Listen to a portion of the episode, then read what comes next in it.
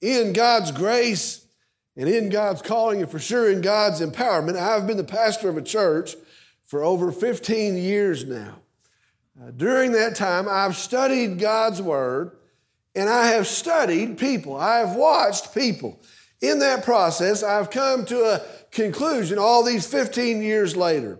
And that conclusion is this for people professing faith in Jesus, there is either church life or there is life lived through the church. And that's what I've found. And that's what I, my conclusion is. For people professing faith in Jesus, there is either church life or there is life lived through the church. Meaning, people either are participating in and enjoying the things of the church or they are living out their lives in the context of the church. Church life means we like the service and we try and come when we can. Church life means we enjoy the activities, the, the socials, the special events, and we come when we are able. Church life means we want to get married here. We want our kids to be baptized here. We want to celebrate the big holidays here. We for sure want our funerals here. And we love the support we have in the big events of our life through the church. That is church life. Living our lives through the context of the church means we are fed on the Word of God we are growing as disciples of Jesus Christ, and we want that and we seek that. Living our lives through the context of the church means I have found my spiritual gift and I burn to use it in the ministry of the church. Living our life in the context of the church means as I walk through the ups and the downs and the highs and the lows, the hardships and the celebrations of life, I do it with the people that love and serve Jesus. And together we are better. And I've noticed there are these two camps those that are consuming the things of church life and those that are actually living their life in and through the fellowship of the church. You know what the last three years have shown us? And I'm talking nationwide in our land. Uh, everyone that I talk to that'll tell the truth, there's some that won't tell you the truth, but everyone that I talk to that'll tell the truth, you know what the last three years have shown us? They have shown us that for a good many people, the church is not necessary in their daily lives. And it has also shown us, but for some people, the church is an absolute necessity. It is vital to their following Jesus Christ. And I think that's what we've seen play out these last three years. They need the church. They long for the fellowship of the church. They long for the word of God will be preached in the church. They long to use their, their gift, their ministry through the church. And they are living their lives in and through the context of the church. Today, we're going to continue our study of the formation of the church, the, the record of the, the formation of the church in the book of Acts. Today, our, our message is entitled Church Life, question mark. Church Life, question mark. Today, our verses, we have a whole bunch of them, are found in Acts chapter 20. Today, verses 1 through 16. Church Life, Acts chapter 20, verses 1 through 16. I'm going to ask if you would, if you'd stand with me in the honor and the reverence of the reading of God's word. Acts chapter 20, beginning in the first verse. After the uproar had ceased, Paul sent for the disciples, and when he had exhorted them and taken his leave of them, he left to go to Macedonia. When he had gone through those districts and had given them much exhortation, he came to Greece. And there he spent three months. And when a plot was formed against him by the Jews, as he was about to set sail for Syria, he decided to return through Macedonia. And he was accompanied by Sopater of Berea, the son of Pyrrhus, and by Aristarchus and Secundus of the Thessalonians, and Gaius of Derbe, and Timothy, and Tychus, and Trophimus of Asia. But these had gone on ahead of him and were waiting for us at Troas. We sailed from Philippi after the days of unleavened bread and came to them at Troas within five days, and there we stayed seven days.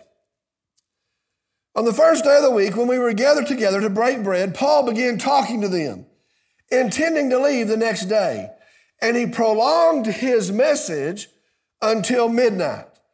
There were many lamps in the upper room and where they had gathered together. And there was a young man named Eutychus sitting on the windowsill, sinking into a deep sleep. And as Paul kept on talking, he was overcome by sleep and fell down from the third floor and was picked up dead.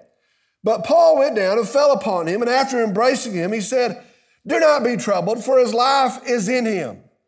When he had gone back up, he and had broken the bread and eaten, he talked with them a long while until daybreak and then left. they took away the boy alive and were greatly comforted. But we, going ahead of the ship, set sail for Assos, intending from there to take Paul on board. For so he had arranged it, intending himself to go by land. And when he met us at Assos, we took him on and came to Mytilene. Sailing from there, we arrived the following day opposite Chios. And the following day opposite Chios. And the next day, we crossed over to Samos. And the next day following, we came to Miletus. For Paul had decided to sail past Ephesus so that we would not be, we would not have to spend time in Asia, for he was hurrying to be in Jerusalem if possible on the day of Pentecost. Let's go to the Lord in prayer. Dear Father, we come today, we're thankful for you. And we praise you today. Lord, we know the, the hope of our world, the need of our world is the peace of Jesus. Lord, I'm thankful that as followers of Christ that we have that peace. I pray, Lord, as followers of Christ that we will be agents, ambassadors of that peace. Lord, I pray as we, as we read today, as we study your word, that you would direct us, that you would instruct us, and I pray that each of us here, it wouldn't be some hour that we sat through, some event that we endure, but I pray, Lord, that you would bless and teach and empower and prepare us to stand, Lord Jesus. Lord, I pray for some in this room, some listening in another way that do not know you. I pray in the hearing of good news of a risen Savior that today is the day of their salvation. Lord, we come and we just tell you we love you, we thank you, we praise you. We bless your name. We hold it up. And I pray in Jesus' name, amen. You may be seated.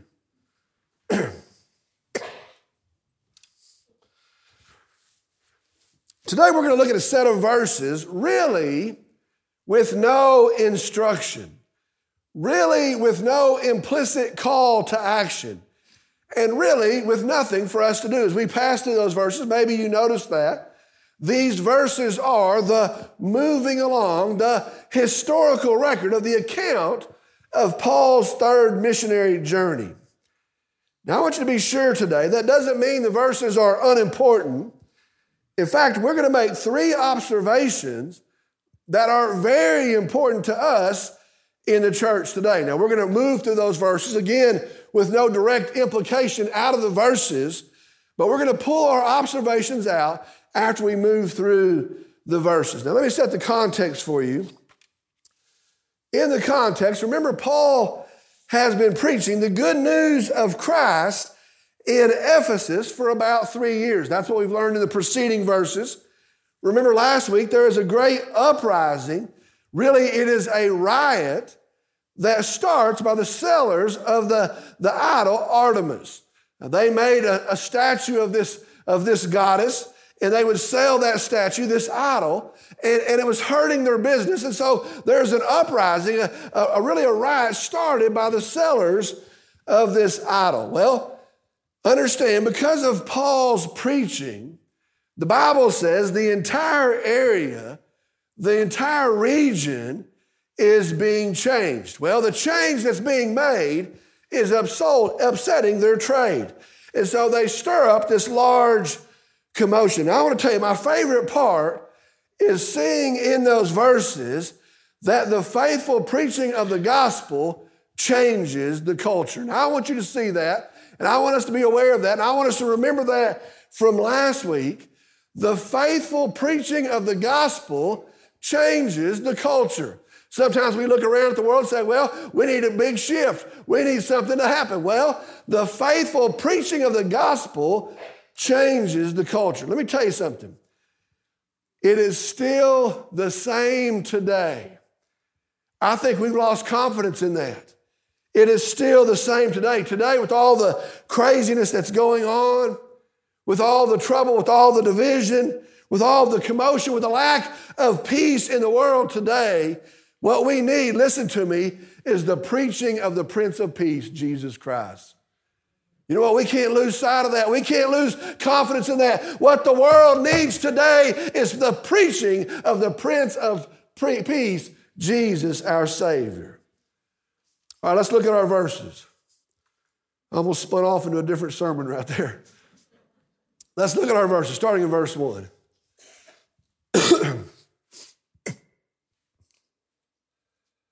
After the uproar had ceased, Paul sent for the disciples, and when he had exhorted them and taken his leave of them, he left to go to Macedonia. It starts off and it says, after the uproar. Now, I want us to remember it was that big of a deal. It wasn't some little thing, it was an uproar, it was a riot. After the uproar, Paul, the Bible says, sent for the disciples. He sent for the believers. Now, he told us preceding that his plan was to go to Macedonia, and then after Macedonia to go to Jerusalem. Well, we see here that he actually sets out on his plan. He's going to leave there, he's going to go through the region of Macedonia, and his goal is to make his way to Jerusalem. But the Bible says before he does, he exhorted them. He exhorted him. Now that's a big deal. Let me grab one more verse, verse 2. And when he had gone through those districts and had given them much exhortation, he came to Greece. When he had gone through those districts and had given them much, much exhortation, he came to Greece. He passes through the region of Macedonia. He goes to Greece, but we see here in the verse the same thing has happened here. It says, He has given them much exhortation. Now, notice that he exhorts the disciples before he leaves. He does much exhortation as he goes. Now, the question then is what does that mean? What is it that he is doing? What does it say that he's doing here? And here's a big question why must he do this? Why is he found doing this? the Greek word for exhort, it has a really kind of a complex meaning, a varied meaning. The Greek word for exhort means to call to, to implore or urge, to console or comfort, or to address. Really, those four definitions, and really it's shades of all four of those things.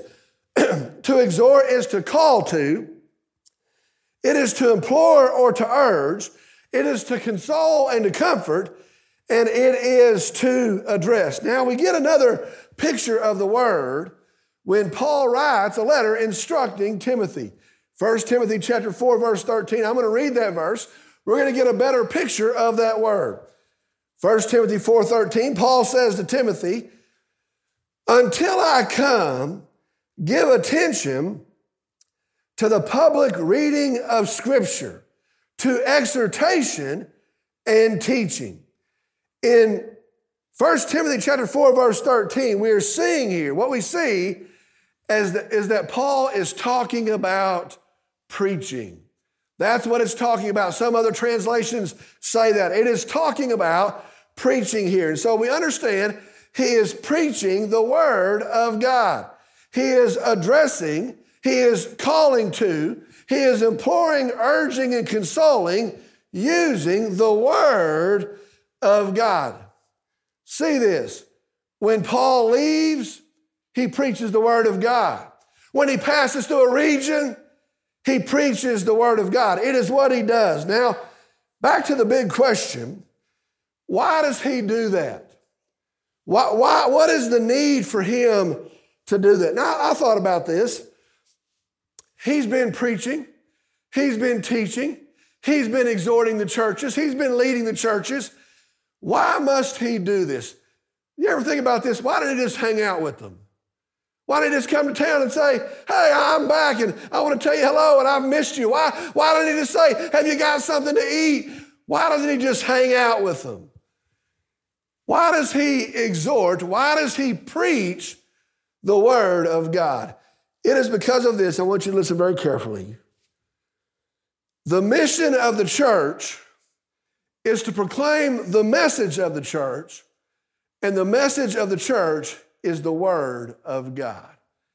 Why does he do this? Why is he deliberate in doing this? Listen very carefully. We need to understand this today. The mission of the church is to proclaim the message of the church. And the message of the church is the Word of God.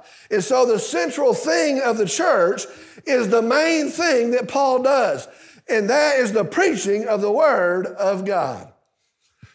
Verse 3. and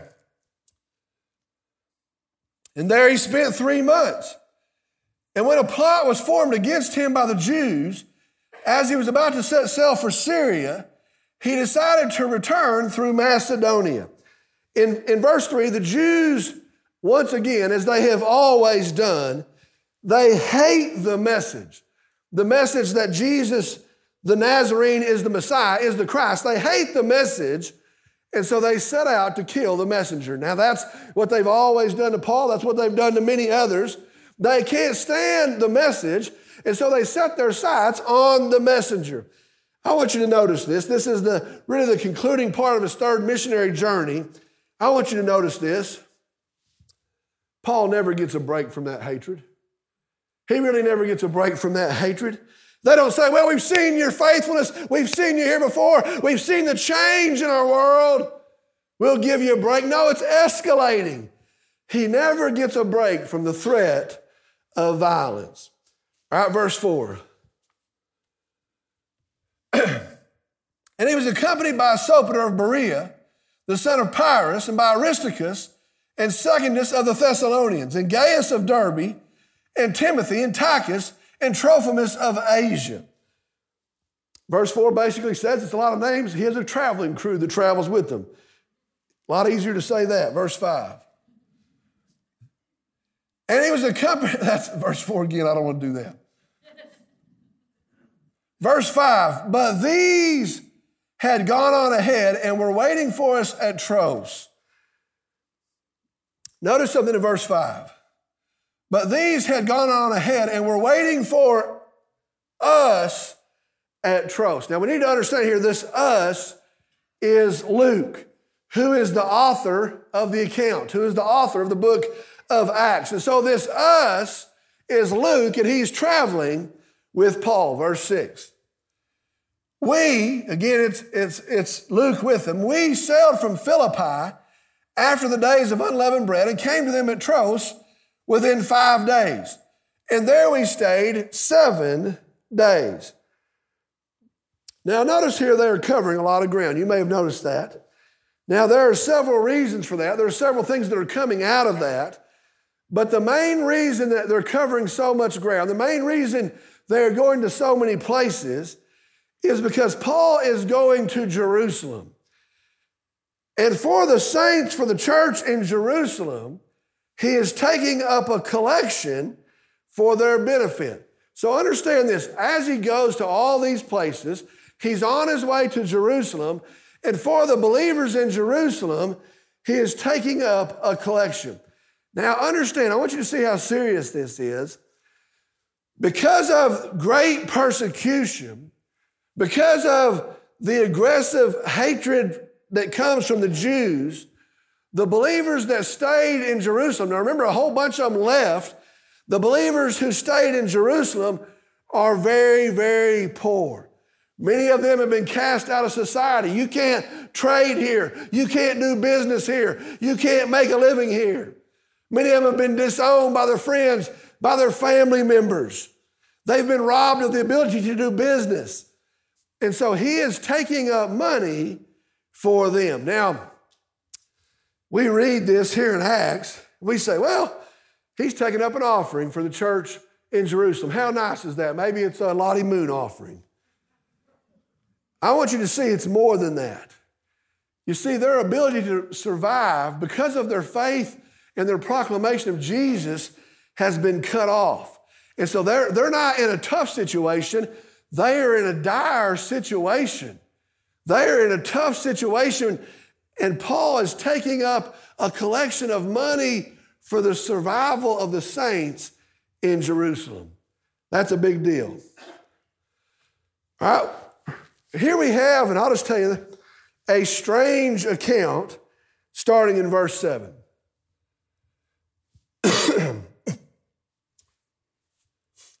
On the first day of the week, when we were gathered together to break bread, Paul began talking to them, intending to leave the next day. And he prolonged his message until midnight. Now, here in Acts chapter 20, verse 7, really we have the first example of a meeting of the Christian church. Now, we have other pieces of it, but really here's the first explanation of the meeting of the early church. It says, on the first day of the week, that is Sunday. It is no longer the Sabbath day. On the first day of the week, it says, they gather, they draw together, they assemble. It says that they eat a fellowship meal. And then I want you to notice what does Paul do? It says he speaks, notice at the tail end of that verse, the message. He speaks the message. Now, what that means is he preaches the word of God. Now, the Bible says he preaches until midnight. Now, we read that and that sounds crazy. I want you to notice this. It says he's leaving the next day. He's leaving the next day. They're not sure. Most of them are sure he's not coming back. He's leaving the next day and they want to hear the message that he has. They want to hear the word of God. He himself, he has a message to preach. And so he goes on and he preaches until midnight. Verse 8. there were many lamps in the upper room where we were gathered together. Now, I don't know why verse 8's there. It tells us there were many lamps in the upper room. It's nighttime. It is dark. It is, it is approaching midnight. Maybe it's in there to tell you that the room is hot. There are many lamps. It's stuffy in the room. Maybe they're running out of oxygen in the room. There's many lamps that are lit. Verse 9. And there was a young man named Eutychus sitting on the windowsill, sinking into a deep sleep. And as Paul kept on talking, he was overcome by sleep and fell down from the third floor and was picked up dead. Eutychus is a young man, the Bible says. The, the word in context means a person the age of 7 to 17. And so he literally is a boy or a young man. And it says he found a place in the windowsill. It's there in this crowded upper room. There's many lamps that are lit, and he, he found a place there in the windowsill and it says around midnight, he sinks into a deep sleep. And then the Bible says the weirdest thing, he falls out of the window. I'm going to go ahead and say this. A couple of folks in here ought not sit close to a window. you know who you are.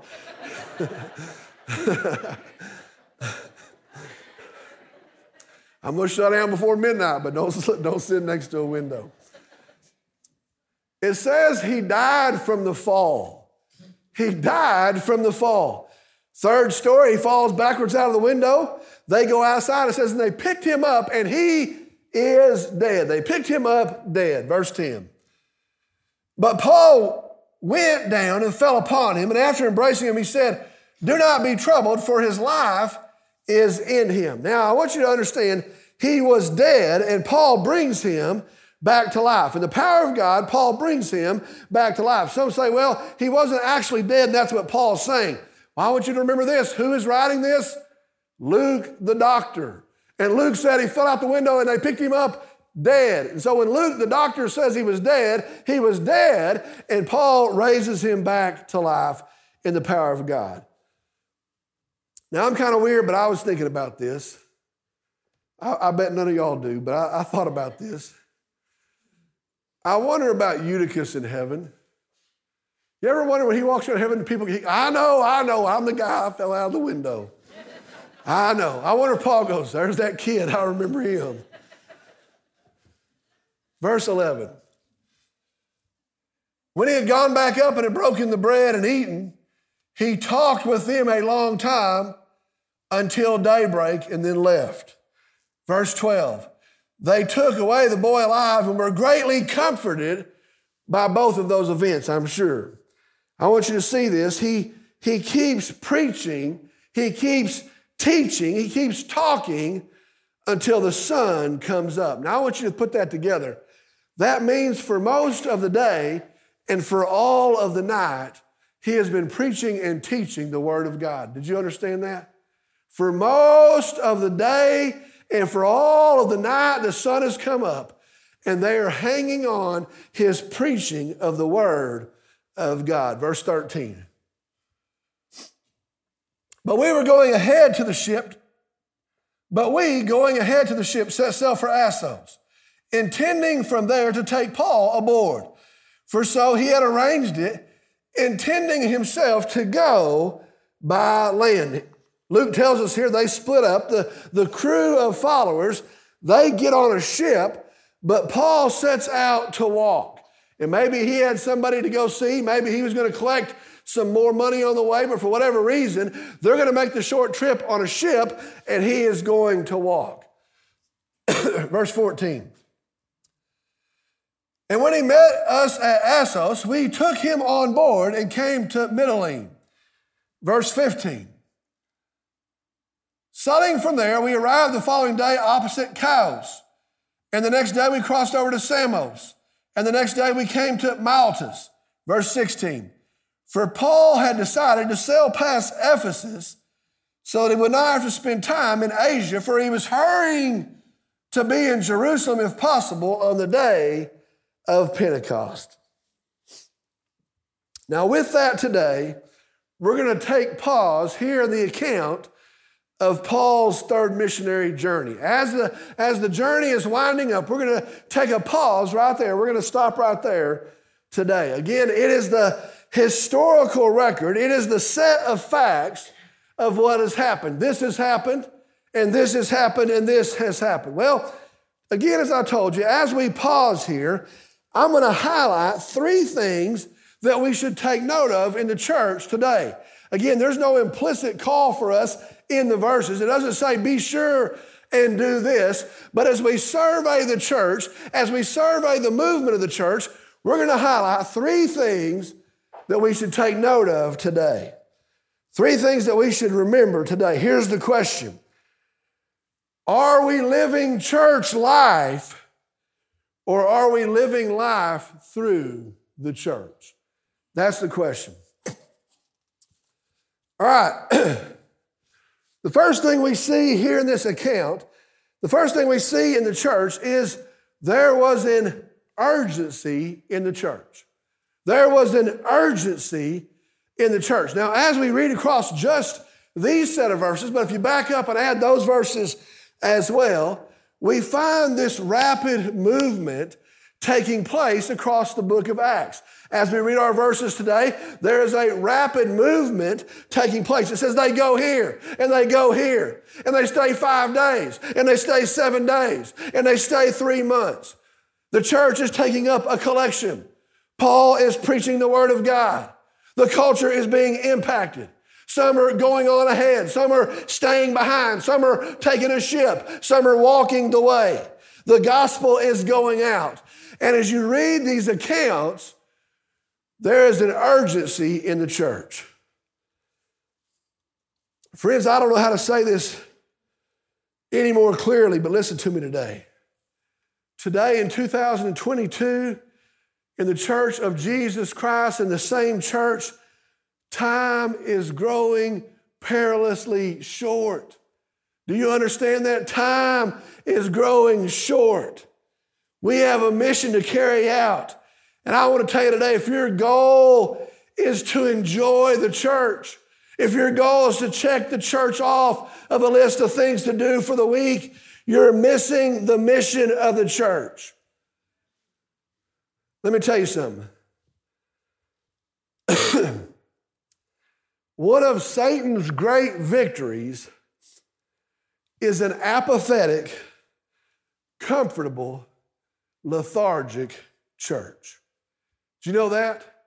In this day, one of the great victories of Satan is that the church is comfortable and the church is lazy and the church is apathetic and the church is no longer urgent. I want to, I want to tell you what, what would it take for the church to get urgent? I, I, I can't, I think about this, I can't imagine what would it take for the church to actually put it into gear. Would it take a pandemic? Would that do it? Would it take political unrest? Would that do it?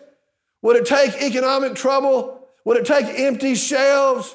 Would it take a war in Europe that, that's looming? Would it take people lost and dying outside of Christ every single day? Would it take our kids being sucked in to the garbage of this world? We need more. Do we need more homes to be wrecked? What would it take for the church to be urgent today? Listen, it is time, Church of Jesus Christ, to get urgent. Second thing we see, they were committed to the cause. They were committed to the cause. Mostly poor people are sacrificially taking up a collection for others. They're committed. There's a group traveling around preaching the gospel, and when they do, they always draw trouble and persecution. They're committed. There's a people, and they met for 20 hours, excited about the fellowship and the Word of God. They were committed. They were committed. Here's what I believe I believe the lack of commitment in the church today has been revealed. And, and you, we can say, well, this and well, that. Man, there's so many excuses. There's whole, there's whole lists of excuses. Well, people have this and people have that, and people are busy, and it's a day of rest, and blah, blah, blah, and they're scared of this and they're worried about that. I believe the lack of commitment in the church today is being revealed.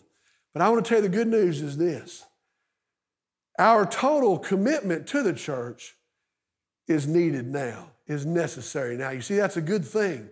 Whatever the past is, let it be the past. Our commitment to the church and the mission of the church is needed now. I watched this week, and I, I didn't know this, and I'm, I'm really astonished. There is a Baptist pastor, there's a bunch of them. There's a seminary there, a Southern Baptist seminary in the Ukraine, 2,000 students there in the seminary. But there is a Baptist pastor, and he was trained in America. Now he's a pastor there in, in the Ukraine. And, and he, I was reading an article he wrote, I guess, a day or two ago. And in his church, they are preparing to be persecuted, preparing to meet in ice, preparing to eat when the music's not what we want no, they're preparing to meet in persecution more than they are. The guy writes that the Russians will actually target them. When asked this week if they are making plans to leave to safety, he has a wife and they have small kids. He could leave. He's got ties to America. He could go to Poland. He could go to other neighboring countries. He could ask for asylum. He could go on his old, his old strings and he could come to the United States. Here's what this pastor said in the Ukraine Will not go anywhere. If we won't stand in wartime, we have no claim in peacetime.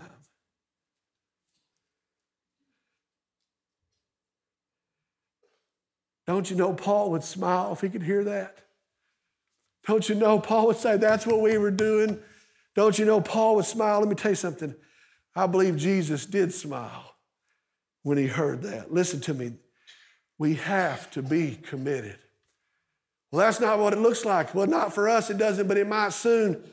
Nonetheless, we have to be committed. The third thing is this we have to be urgent. Second thing, we have to be committed. Third thing is this. As we read the account, I want you to notice this, and it's every single week. They were centered on the Word of God. They were centered on the Word of God. I want you to see this this morning. It was the Word of God preached that started all these churches. And you go back and you read the account of Acts, they didn't go and do this and do that and do this. They didn't go and steal folks out of other church. They preached the gospel of Jesus Christ. And when folks got saved, they were the church. It was the word preached that started all these churches.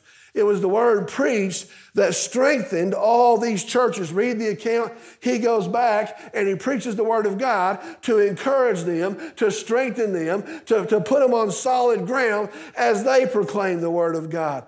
It was the Word of God preached that is at the center of all of these churches. Friends, I want you to understand this morning our purpose is not to do anything but to uphold Christ, to make him known, to bring great glory to his name, to push into the darkness of a lost and dying world. And I want you to understand how we do that is in the preaching and the teaching of the Word of God.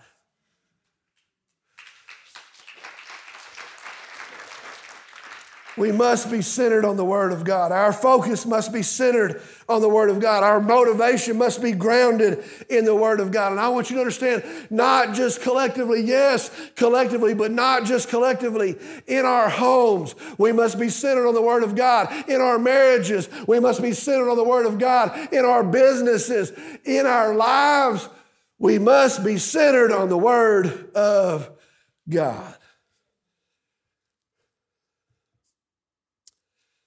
I'm going to end like this.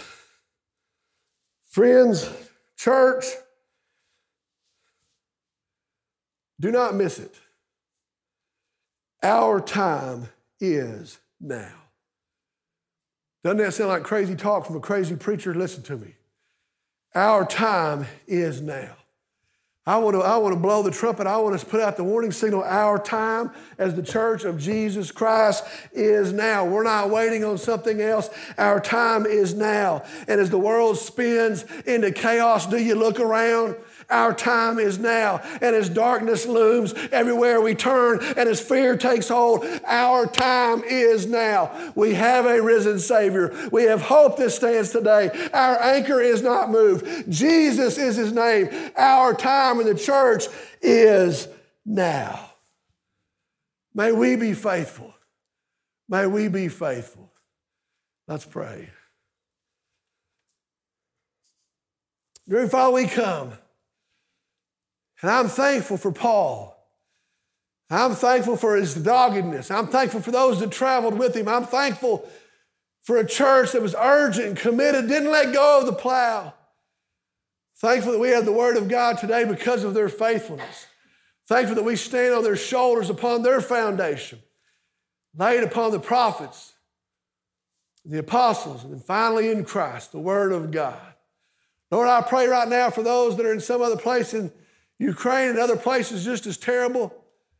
I pray for your provision. I pray for your strength. I pray for your encouragement. And I pray, Lord, that the fruit of this will be many folks would find Jesus, would find hope and peace in Jesus. Lord, enable those folks, empower them. I know that you will. And then, Lord, I pray as we sit in this church, as we hear today and, and maybe some other way, I pray, Lord, that we're encouraged that we're going to be committed, that we're going to be urgent, that we're going to stand upon and proclaim the truth of the gospel of Jesus Christ. And then, Lord, I pray if there's one that's here, one that's listening, that if they don't know you, I pray that today is the day of their salvation. Lord Jesus, come what may, we have good news in you. I pray that today they would receive that good news. Lord, we love you, we praise you, we worship you, we thank you. And I pray in Jesus' name, amen. We're going to close our service with a time of response, a time of invitation. And you may, you may sit there and say, This is the craziest thing I've ever heard.